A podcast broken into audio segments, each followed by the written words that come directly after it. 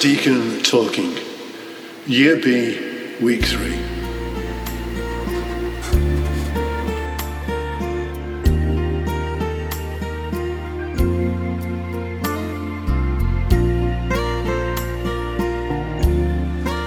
Hello and welcome to the third Sunday in Ordinary Time. Oh, sing a new song to the Lord, sing to the Lord all the earth. So let's begin with Lord, make me know your ways, Psalm 24.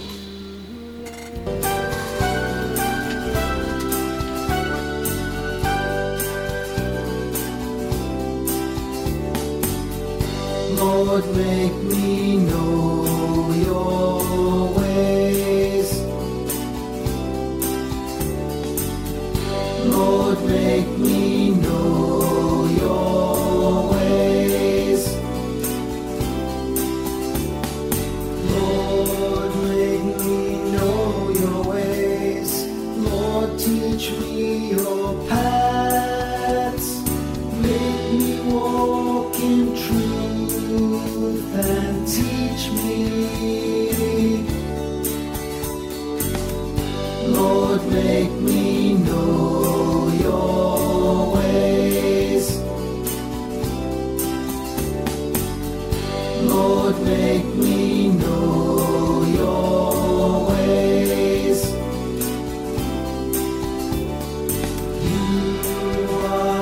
Saving God, and your mercy lasts. In your love,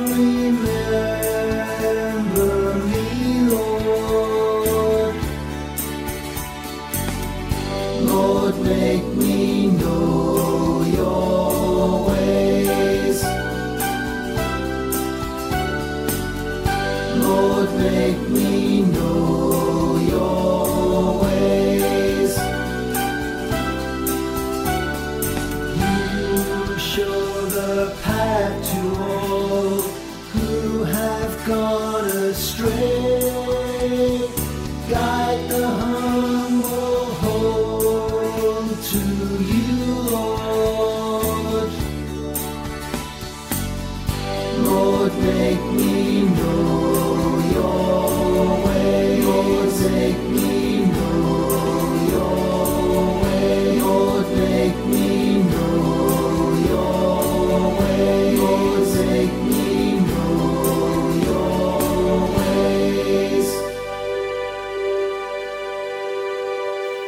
After John had been arrested, Jesus went into Galilee. There he proclaimed the gospel from God, saying, The time is fulfilled, and the kingdom of God is close at hand. Repent and believe the gospel. As he was walking along by the lake of Galilee, he saw Simon and Simon's brother Andrew casting a net in the lake, for they were fishermen. And Jesus said to them, Come after me, and I will make you into fishers of people. And at once they left their nets and followed him. Going on a little further, he saw James, son of Zebedee, and his brother John. They too were in their boat, mending the nets. At once he called them, and leaving their father Zebedee in the boat with the men he employed, they went after him.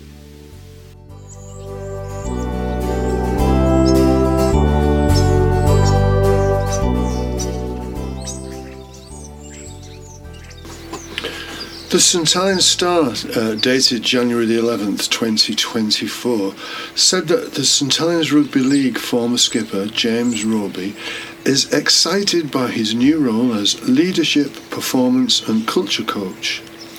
His role will have him taking charge of the Saints team's culture, behaviour, and standards in a leadership and mentoring role, which has begun a time of great excitement for the club. We're at this point now where a new season's about to start in rugby league with new players being selected, and we know that preparation for the first matches began months ago in November.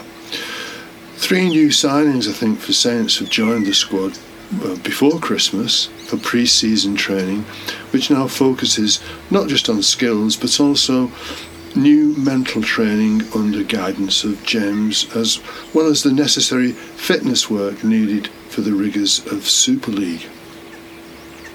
Last Sunday, we read about the call of the apostles, Andrew and Peter, and I would imagine they and the others had all been together with Jesus for quite a time before the events of today's Gospel occurred.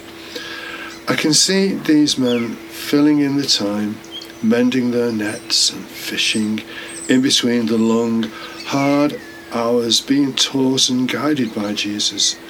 They'd now completed their pre season training with him and were all itching and ready for the rigours of proclaiming the good news. The sign to start seriously seems to have come from the arrest of John the Baptist, who may already have told the rest of his disciples, like he told Andrew, to go and follow the Lamb of God. Jesus, who seems like the perfect leadership performance and culture coach, had tried a friendly pre season warm up in Galilee, telling the people there that the kingdom of God is close at hand. He probably had a good response and could confidently expect future crowds of between five and seven thousand, and felt that indeed the time has come. So he went out and gathered his squad. Together they began their three year mission. The team probably ran after him, excited about what it might mean to be fishers of people. Jesus had even given some of them nicknames.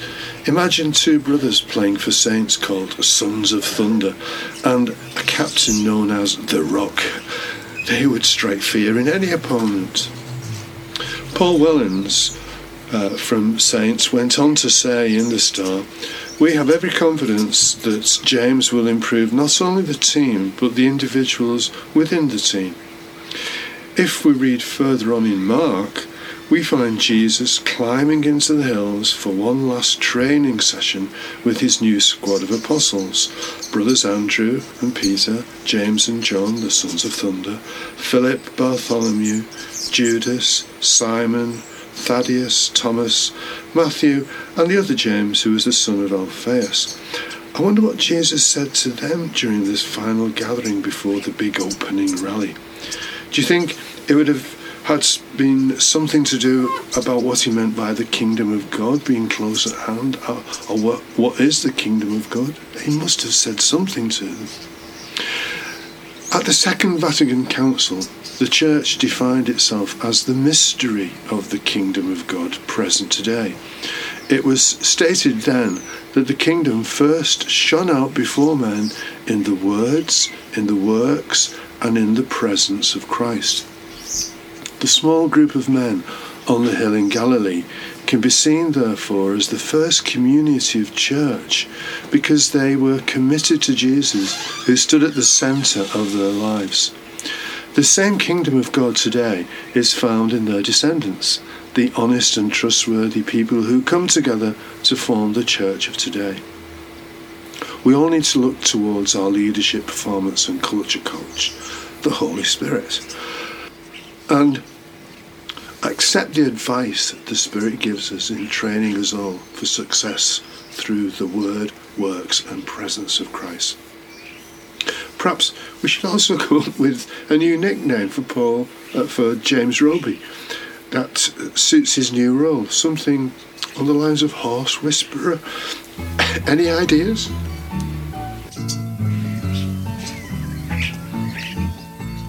Come, follow me. Come and see where I live. Come and see what I shall give to those who follow me. Look at the grasses of the field, they neither spin nor do they weave. Yet even Solomon was not like these when dressed in all his glory. Come,